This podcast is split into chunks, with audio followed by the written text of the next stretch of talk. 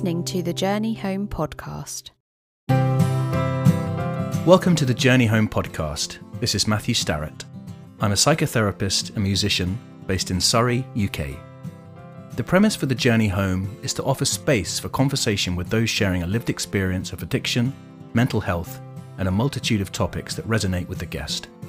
The aim is to promote awareness of the dialogue content and serve as a pathway to therapeutic services. On this episode, I'm speaking with Josh Dickson. Josh is an accredited EMDR consultant, an accredited FDAP drug and alcohol professional, and a licensed HeartMath coach. Josh is the owner and director of Resurface, who provide evidence based surf therapy retreats. Josh is also a group consultant at Start to Stop, co director of FlowSpace, and has his own private practice. I heard Josh speak at a conference on trauma last year, and since then I've found myself thinking more and more about EMDR. I've certainly noticed its rise in popularity, but given it's not something I've ever tried, I'm really interested in finding out more about it and why those practicing it feel it can help clients suffering from trauma and PTSD in ways other conventional therapies may not have been able to. I give you Josh Dickson. I'm here with Josh Dickson. Josh, thanks so much for joining me. It's my pleasure. Good to be here. How are things with you today? Yeah, things are good. We we just um, there's so many different things going on in my life that are all kind of interlinked and and exciting, and be it my private practice or Resurface, which is my surf therapy business. There's sort of we're doing this grief day at the Wave, and that's just sold out. And there's just some really just yeah, exciting things going on right now. Oh, that sounds so cool. Oh, yeah, I really want to talk to you more about Resurface. Um, but before I ask that, I wanted to ask you, dive straight in. Um, sure. Tell me about your journey to becoming a therapist. That's a good question. I mean, I never really planned to become a therapist. I tell you what happened is I did psychology and philosophy at university, and I really I graduated actually in philosophy, but I did philosophy and psychology joint. And then I was a musician for a long time. I was oh, in the wow. music industry. I was, I was a musician, and that was my my career for a, for say a decade because I kind of had what I thought was everything that I wanted, and I was just lost and miserable. And then I I got into recovery and um, you know started attending mutual support groups and mm-hmm. getting into that whole scene and, and my life started to turn around. And one of the things that happened in the early days is someone called Dr. Robert Lefever said I could come to one of his support groups once a week. So I went to this like it, could, it was like a one weekly outpatient group. Um, in that, after a while, he said, you know, if you go away and come back in a year, I think you'd be really quite good at this work. I'd really like to see what your attitude is and what your goals are and all those mm. kind of hmm. things. But he was like, you know, I think you maybe you might be have something to uh, to offer and be of value in this world. I was like, oh, okay, that's cool. You know, I found the whole sort of psychology piece fascinating. You know, my yeah. own, you know, that sort of narcissistic element of my own, what's sure. wrong with me, and then yeah. family system and then god you know everyone should get some help and all the, all those little tick yeah. boxes that everyone goes through. And i i did some some training with him and and i got qualified as an addictions counselor. And i, I immediately knew that i needed to do more than just be an addictions counselor. So i trained um, to be a trauma therapist. So i trained as an emdr clinician. And then off the back of doing the training and my work with robert i got a job at start to stop working with Cosmo Duff Gordon, and I've been affiliated with Start to Stop for over 10 years now. I worked for five years in their outpatient program, their evening program as a counselor. And then I left, and mm. Cosmo was like, we'd really love it if you could still be connected and come and do a few groups for us. So I, I've been yeah. for the last five, six years, I've been doing positive psychology workshops and Brilliant. experiential group therapies or psychodrama groups for their day program. Oh, amazing. What kind of stuff does Robert do? Was there something about him that really resonated with you, his work? Well, Robert is funny. Robert was my GP when I was a kid. Oh, okay.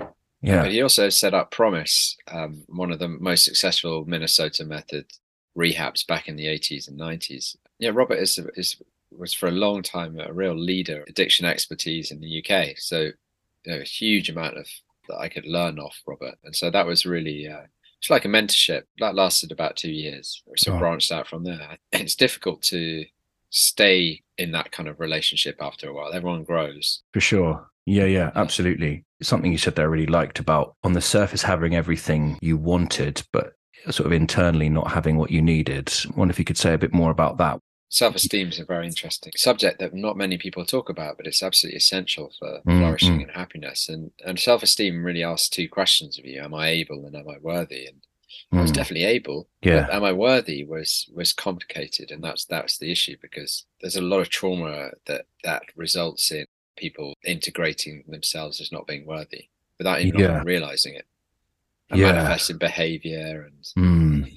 choices and a- yeah because so there so there I was I just made our first album everything something I've been working for for ages um, I- Mm. I, had you know the girl the record deal the, the touring all that stuff and it was just you know it was always about I was never able to be in the present when I get here when we get there then I'll be fine when this when that I know I'm very it's very common Yeah. but at the time you know, waking up at three in the morning really anxious and not knowing why all those kind of other drinking too much taking too many drugs all all the stuff that that so Yeah. people go through thinking thinking that i had what i wanted but actually not you know my values weren't aligned my behavior wasn't matching my values and so on so it's it's it's interesting to look it's so easy to look back on these things and go oh Hmm. that was going on this was going Yeah, on you're yeah. in it very different Totally. And I, I so I so recognize so much of what you said. It's really interesting that those similarities, you know, recognize being a musician and being in recovery and the process of kind of thawing out and the journey of of getting to where I am today.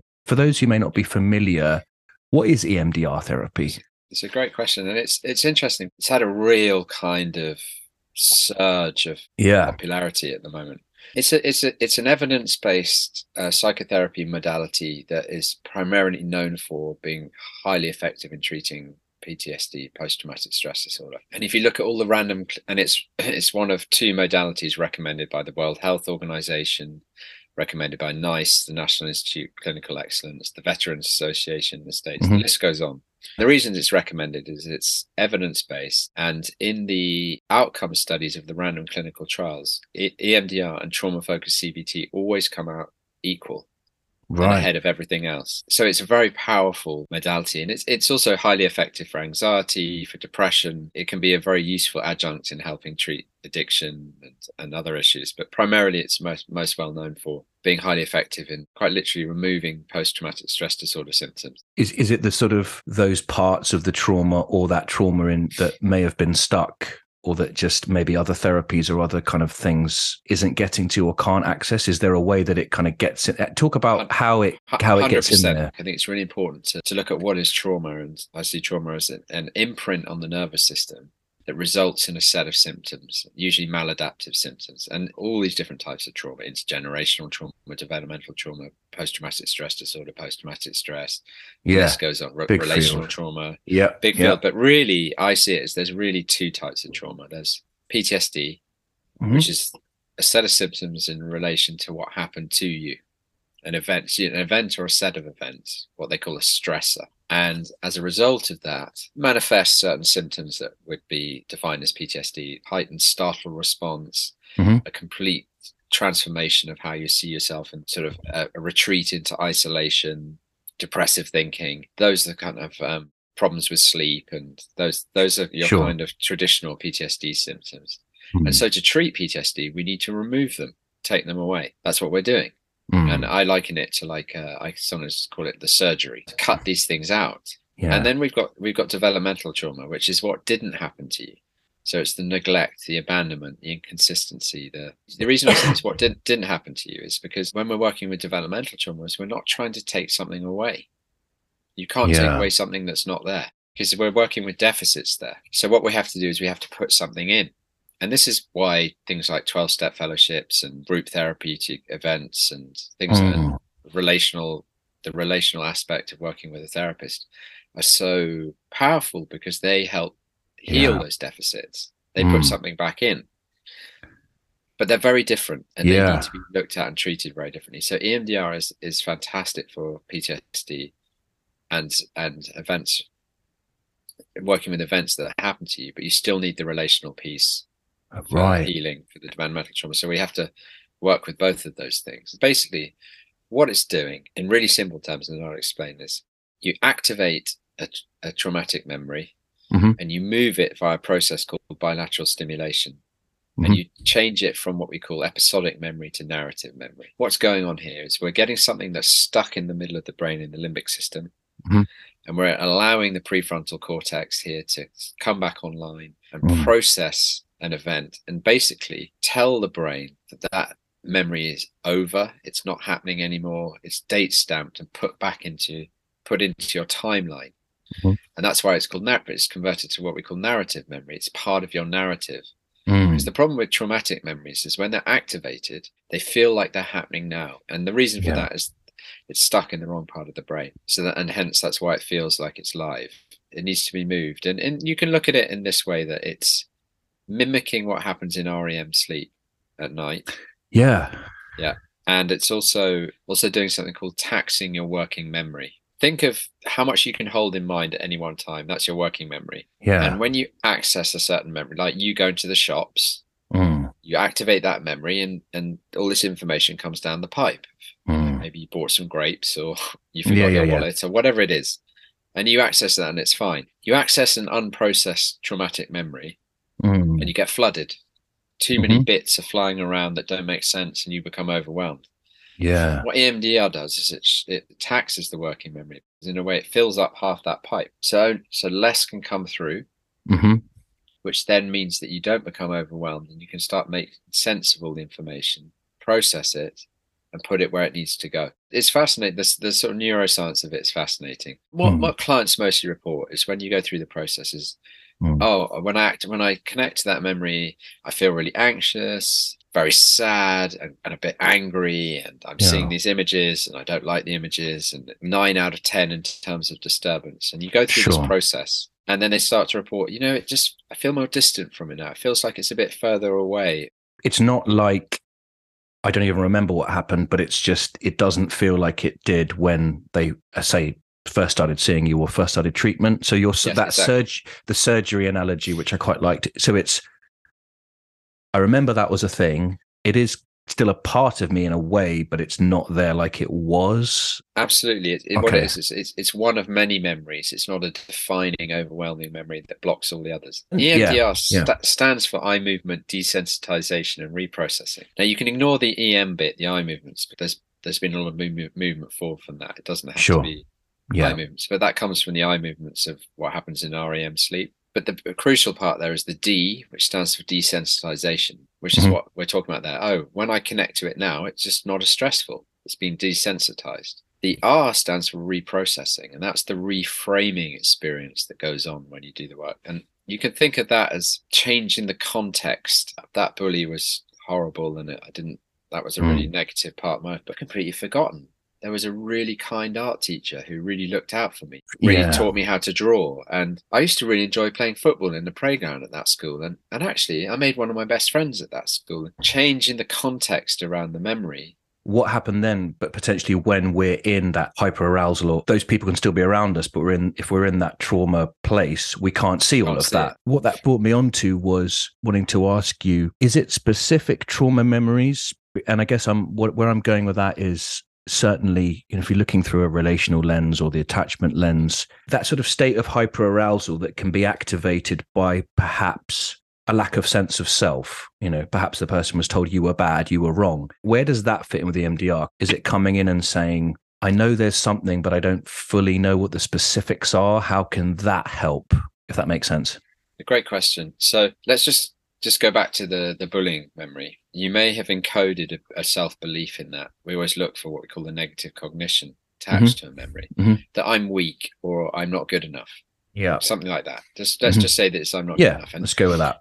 through the reprocessing part, it's you you start to connect to the fact is okay. I have I was bullied, Mm. but actually the bullying stopped because I reported it. And then that art teacher was really kind to me. She gave me her time Mm. she really believed in me and hold on a sec that the kind of uh, the very cbt side of it starts to take care of itself Right. Okay. so people will go from i'm un- unlovable to well i am lovable but maybe not by by that person but, but i've suddenly realized by all these other people Right. It's almost like the data shifts. It would put so shifts, much yeah. what the, where the meaning was, but actually almost flipping it to kind of, yeah, okay, maybe not from there, but look at all this other stuff around that I can now see.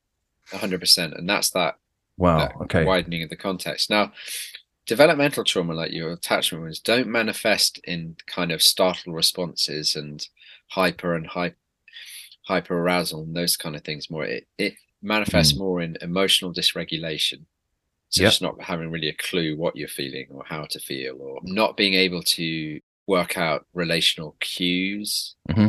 and and there's a whole sort of list of other ways it manifests in a sort of much more sort of blurry fudgy yeah. swampy way. And your question about like, I know that there's something wrong, but I'm not exactly quite sure what it was. Mm-hmm. You'll nearly always find if you do detailed assessment, and mm. everybody had a great childhood. Yeah. When you first meet them. Yeah. Yeah. And you know, I, I, I talk about this a lot. I did have someone who once told me that you know he had a wonderful childhood, and then one minute later he told me that he wrote home every day to ask to be taken out of school and was just ignored. You know, it's like for a year when they're aged eight or seven or something. So yeah, there it people is. have this. There's a lot of dissonance, you know, cognitive yeah. dissonance around this, and often if you do, if you're skilled and you do a, a good bit of mining, you'll find something. Nothing is causeless. All no. these things have causal links. Yeah. But there are also specific techniques you can do to um, help someone identify as well. Okay yeah and so i mean i'm not, not going to go into those because it requires a context that we don't have right now. But just to let you know that there are very sp- certain specific techniques. Yeah, there are specific. Just to come in there because I guess it sort of leads me on to something that I really wanted to ask you because I heard you on a roundtable discussion last year at a Hazel and Partners event, um, and you were discussing trauma and there are many different opinions. You said a bit about where you stand on trauma. I'm not sure if I've got this exactly right. It was essentially along the lines of if your client feels six sessions is adequate, you know, that's a good thing. You know, you you want to get them out the door.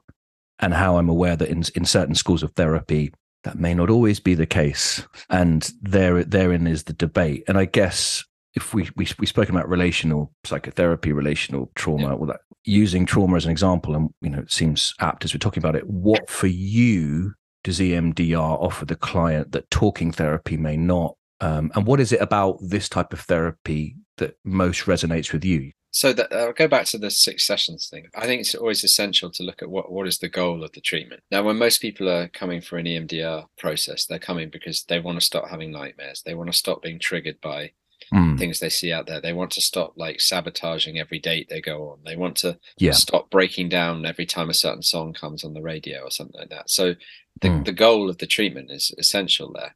I know that when Francine Shapiro, who created EMDR, Dr. Francine Shapiro, she was asked by a lot of her peers, like, you're curing things in three to six sessions. What about our practices where we see yeah. for years? Yeah, yeah.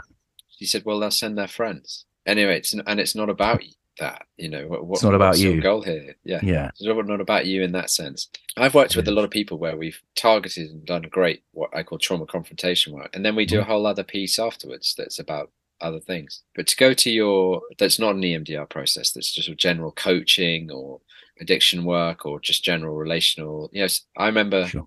saying to my supervisor, look, you know, such and such is just basically checking in with me each week. And I almost feel like I'm taking their money. And, my supervisor said, don't underestimate what you're doing, even with that check in. Maybe you're just a safe person in their life that they want to check in with. And it's important, you're an important resource for them. And that was yeah. important for me to hear. Whereas some people are like, yeah, great, we've done what we need to do.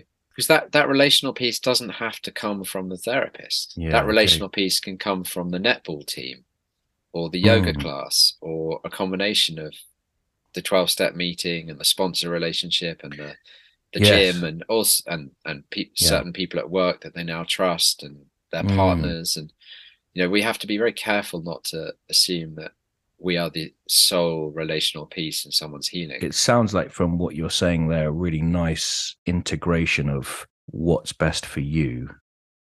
And I'm I'm kind of I'm alongside you here. Really what I'm trying to help a client do is is to regain their autonomy in all areas of their life. And if they're being triggered and they're losing their autonomy, let's get that back.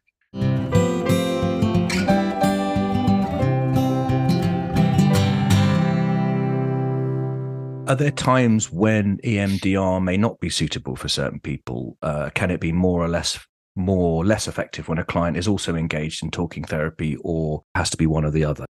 Uh, the thing about EMDR is it's an integrative therapy, so it's it's got a talk therapy aspect. You know, every time a client comes in, we discuss what's happening in the week and how Mhm. are they after the last session, and there's anything Yeah. that needs to come up. But it's not really an either or. It's just that talk that what happened for so long is people talk therapists re- reporting. I'm really trying to do everything I can here, but the client seems to be getting worse or re-traumatized every time we go there.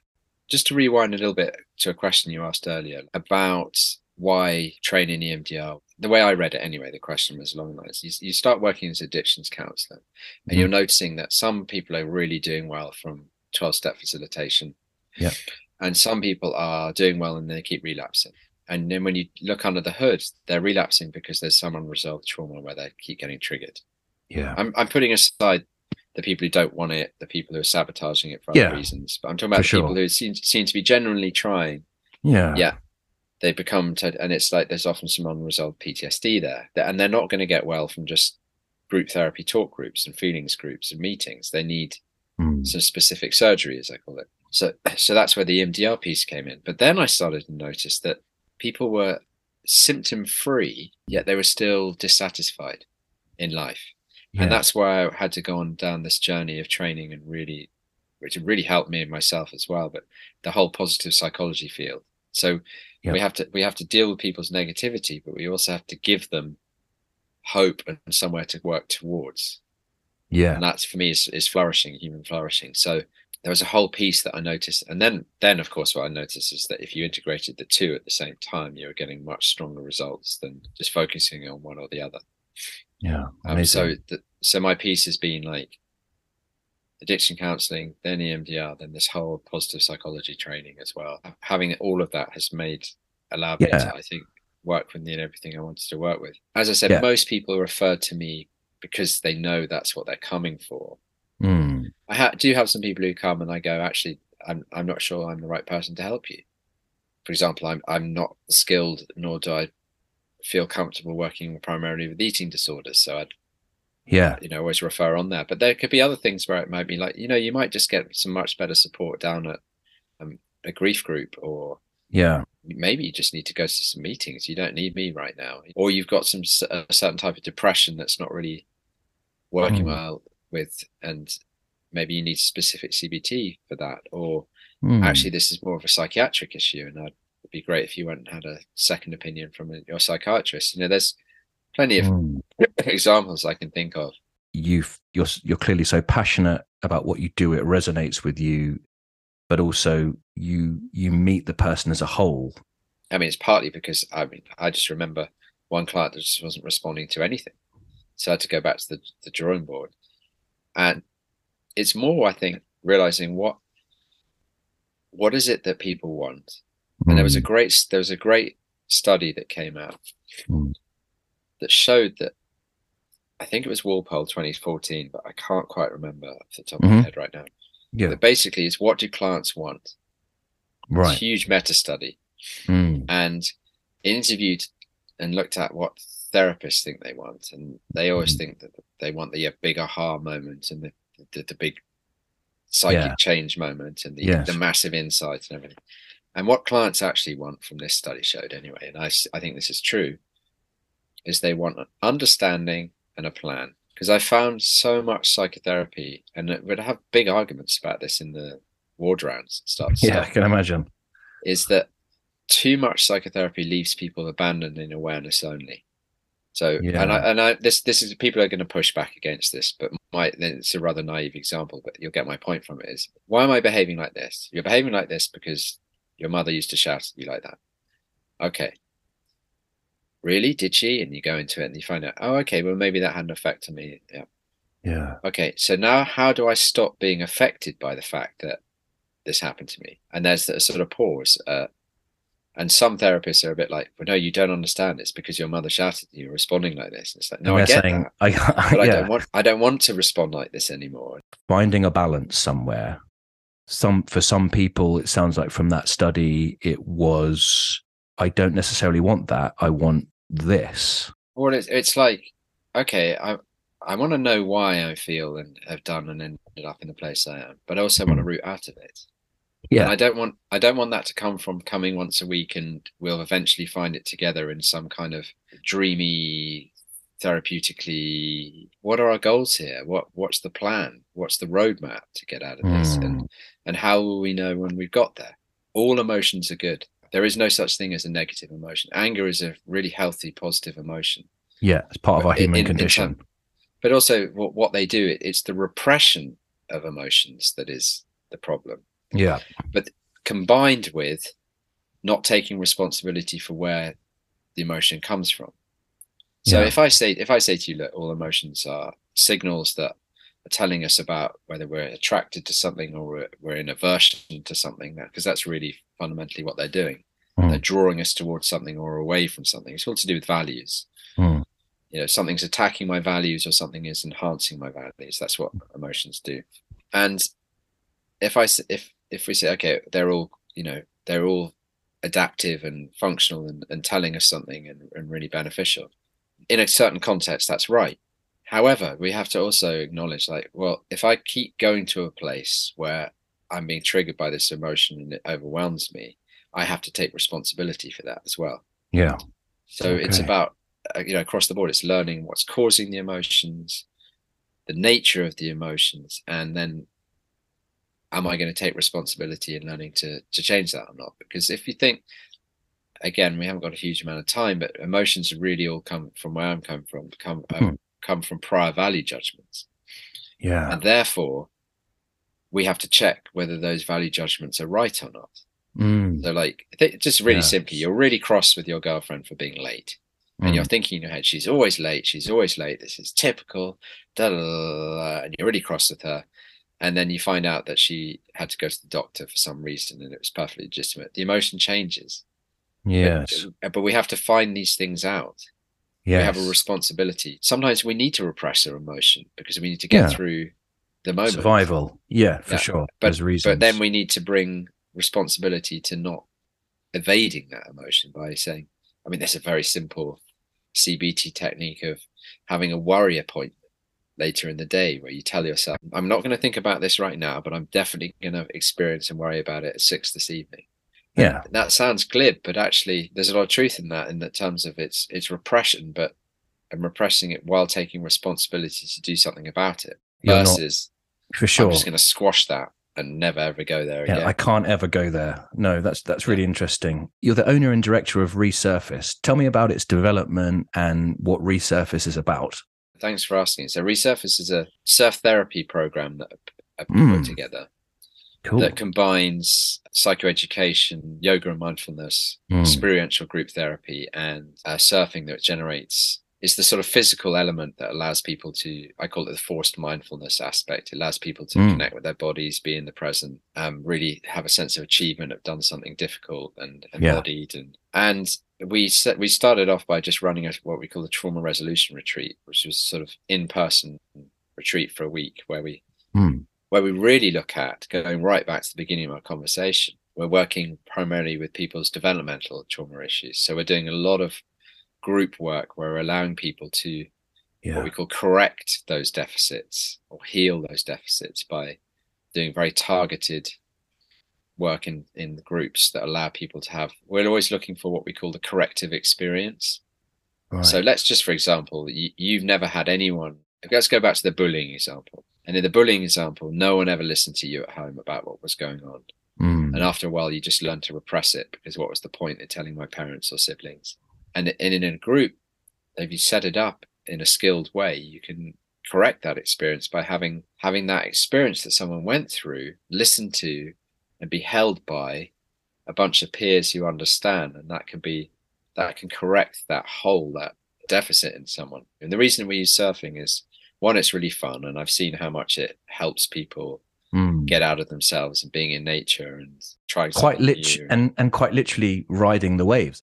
what we found is, and what, one of the reasons we set it up the way we do is we always do the group work after people have been surfing because we find that when people come back in after the surfing, they're much more open, they're much Mm. more willing to do the work, they go much deeper, much faster. And the reason for that is surfing is a great activity for generating what are known as flow states. And flow states are states that people recognize of some people call being in the zone, where you're totally absorbed and at one with what you're doing. And when you're in flow, you feel amazing. You're performing at your best, and time kind of dilates. You sort of come out of it, like, oh my god, was that two hours? I can't believe it. I was Yeah. so absorbed. And when you come out of flow, you you go into what's called the recovery phase of, Mhm. of a flow cycle.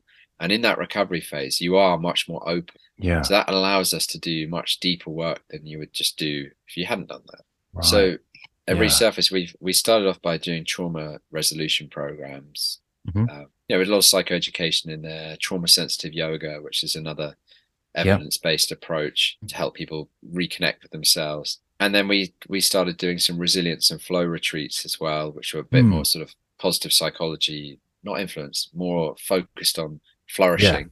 And then we do we've been doing some day retreats. So we're doing this day retreat at the Wave in Bristol, Mm. looking at grief yeah. this time, and hopefully we might be able to do more. And we've also started doing, which is a, a newer development. We just we've done a three of them so far. yeah. Uh, EMDR intensives, because one of the great things with EMDR is you can do it every day. Yeah. So we you can either come for a week or two weeks, and we can combine surfing, yoga, EMDR, and meditation right. to really help uh, someone go sort of you know it is very intense, but allow them to really make a huge amount of progress in a very short amount of time. And we're really pleased with the results happening. And just we do these retreats mostly in Morocco, but we've done them. We Mm, do them in the UK when it's the right time of year, Sure. in the States, in Portugal, and we're just really trying to expand out right now. That's our Oh, that sounds that sounds really cool. project. Oh, amazing. And something I wanted to ask you, Josh, do you feel more at home on land or on your surfboard? Depends on the size of the waves. Okay. And I mean, I mean, totally serious about that. Like, yeah, yeah. Up to, up to a certain point, I Mhm. feel very comfortable and safe in the water. Yeah. and then and then over a certain point i start to get scared like anyone else and but what Mm. i've noticed of resilience wise is i'm getting more and more comfortable and confident in the water so it becomes a safer place for me but i've i've i like many friends have been very humbled in the water and learned Yeah. the hard way i love being out in the water but i I also guess- love being on land with my children and my family and things like that Is there anything on dry land that that feels akin to to how you feel riding those waves? What makes home a home at home and and what makes home on the surfboard? so just in terms of feeling not much because as someone pointed out surfing is about the only thing where you're moving on something moving. So there's a very unique feeling to that. Basically you're, you're moving on something moving. Hmm. sailing you're sort of chopping through stuff so you're not really moving with a moving wave skiing and things like that skiing skateboarding those kind of things you're you're, you're moving but everything else is static same Yeah. you know, th- I mean, there's a zillion different flow activities that are really, really better. You know, it could be dance, it could be art, it could be playing music. They all generate the same state of flow. And the, the extraordinary thing is, flow feels the same regardless of what's. So if Mm. you're in flow doing advanced maths, Mhm. it feels the same as if you're dancing or painting a picture or skiing. It's extraordinary how that is the case. But um, what makes something feel at home is a great question. I think it really comes down to uh, something feels like home or people feel like home to you if they share the same values. You can meet someone and feel really comfortable and- at home with them, Yeah. even yeah. though you haven't known them long, because you really know they share the same values. An Yeah. activity strikes and chimes with your values, then I think you'll feel at, at home with it. Mm. And the same with people. For you is surfing. Where did that enter into things? Had you been doing that? You've spoken about recovery and addiction. Um, So and I know this, again another great question. So I used to be a skater as a kid, and I Uh-huh. loved skateboarding, but Yeah. I only got onto s- surfing in my late thirties, and Ah. it was with it was I went on a yoga camp and we did a little bit of surfing, and then I went on a yoga surf camp, and then I didn't do anything for a year, and then Mm. I went again and didn't do much, and then a friend of mine from recovery actually said, "Why don't you let's go surfing?" And we we went more and more surfing, and then more people came along, and I just started to really see how it was really helping people's mental health. That being in the water, doing something challenging, the camaraderie. It's really hard exercise as well. So all of those things coming together, like you know, an hour's surf is like doing an hour's hardcore gym or Mm. doing a run. And if you're out there for two to three hours, you you know that's serious exercise. And Yeah. so I was just seeing the the positive benefits it was doing for psychologically for myself and friends and other people. I was like, hold on, there's something here that needs to be tapped into Mm, that can really help. Um, and we found, and we some of the research we've done is really showing this, and it's it's exciting. So cool. Oh, there's just so much more I could talk to you about. Maybe that we have to do a part two if you're open to that. Of course, of course. Before I let you go, there's a couple of things. Um, what does spirituality mean to you? Oh wow, good question. Well, I'm an atheist, so spirituality to me is all those parts of me Mhm. that are not physical. So it's my consciousness, it's my values, Yeah. it's my my ideas, my thoughts. You know, the, Yeah. all those parts. That's that's what my spirituality and what spirituality is. The non-physical parts of me, which are very real, but they're not like this. What's in here and what's in all of me. It's my. So that's what spirituality means to me. It's, it's you know, in very simple terms, it's my consciousness yeah, and consciousness. goes with that. Yeah, definitely. And which is a part of an Mm. aspect. I mean, Aristotle talked about your consciousness being an aspect of you. yeah. It's not divorced from you and a separate thing. It's an aspect of you. And I always I thought that's pretty deep for the time. Yeah, Um, I really like that. And it seems like, you know, you mentioned about being an atheist, and it seems like it enables a way of connecting with things like meditation and spirituality, but sort of reframing it from potentially the more dogmatic views. And actually, it's, you know, I like, really like what you said there my, my consciousness, my whole, the wholeness. Yeah, my values, my thoughts. Yeah, we've spoken a few that- times that that's come up. I realize that that notion of values, and it sounds like that's that's really important to you, but also in your work. If we don't, I mean, happy, happiness is the achievement of your values as a result Yeah. of working towards and achieving your values. So I think it's an essential aspect of Yeah, the human condition. But Definitely. yeah i mean th- i'm an atheist not because just because i haven't seen any evidence I, i've always thought it a bit funny and this again a lot of people push back on this but like in every area of your life we don't believe something unless we have evidence for it except for this one thing. Mm, i'm talking about from a traditional kind of religious from the religious side of things. But you know sp- so spirituality for me involves my meditation practice mm, my you know Yeah. what are those things that i love the things that i value the friends i value the connection. All of those Yeah. things are what is spirituality to me. It's Oh. not something magical out there. No, taking the magical thinking aspect out and actually really connecting with those things that are important to you and mean something. And yeah, because values to me is linked with meaning and you know what means. well, that's where your meaning comes from Yeah, meaning and purpose is all based on your value system Wow, amazing. I really like that. Finally, word association is something I invite all my guests to Okay. partake in. Something Carl Jung would often employ as a way of revealing Sure. parts of the mind that were normally relegated to the unconscious. Does that sound okay? well it does just because like the brain works through a, a, a mechanism called associative networking Mm, it doesn't work like a, a, a computer where you go in and out of files. It works through associative networking. So it, it's something that I find fascinating. And actually, a lot of trauma work is about breaking automatic Mm. associations and generating new associations. So I've always, Oh, it's, it's an interesting area. Oh, great. Well, I'm going to fire some at you if that feels Okay. okay. And um, yeah, yeah, sure. let's see what happens.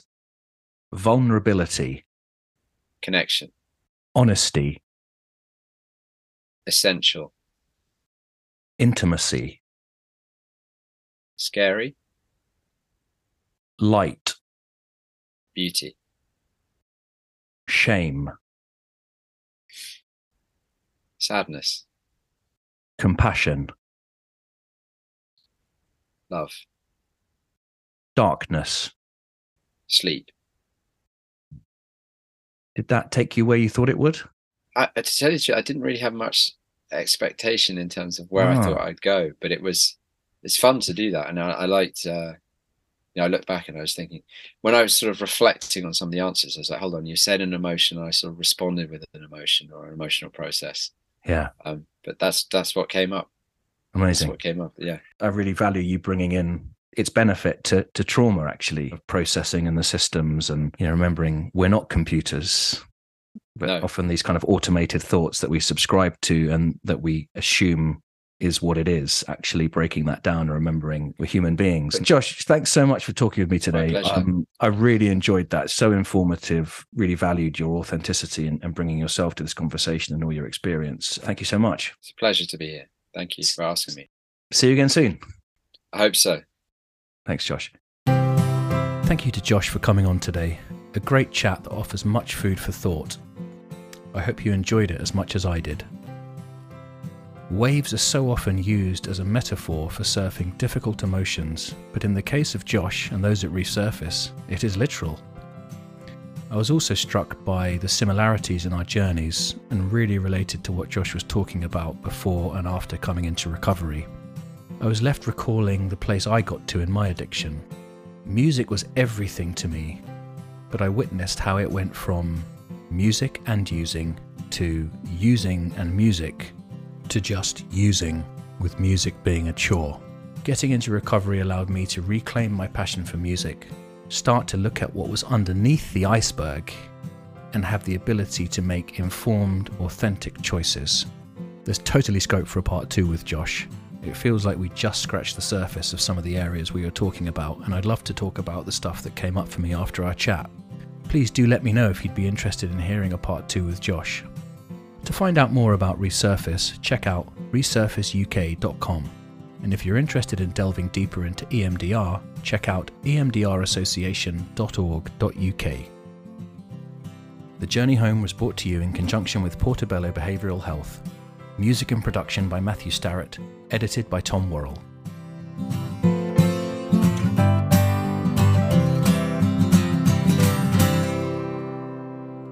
You've been listening to the Journey Home podcast.